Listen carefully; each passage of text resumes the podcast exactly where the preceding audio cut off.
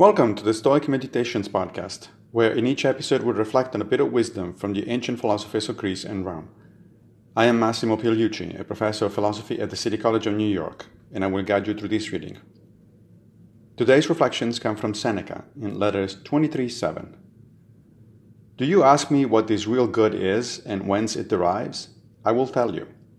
It comes from a good conscience, from honorable purposes, from right actions from contempt of the gifts of chance, from an even and calm way of living, which treads but one path.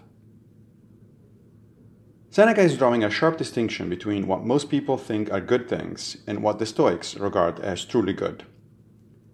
We are raised to believe that wealth, possessions, fame, honors, and power are good, that we should strive to accumulate as much of those as possible, and that it is a failed life, the one that ends up with a meager harvest in those respects. But the Stoics argued that those very things are actually only preferred indifferents, that it is okay to have them, provided one did not acquire them unvirtuously, and that one uses them virtuously. Take money and power as the obvious examples. It is not okay for the Stoic to accumulate them by way of perpetrating injustices toward other people, and it is okay to have them only if we use them to do good to others. This in general is the acid test for any preferred indifferent. Did you acquire it virtuously? Are you using it virtuously? If the answer is no to either question, then you're not justified in possessing it.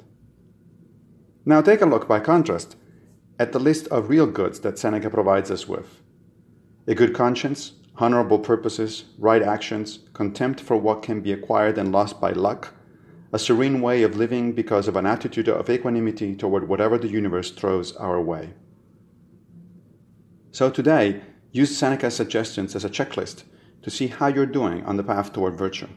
Come back to it regularly. Check your progress. Thank you for joining me for another Stoic meditation.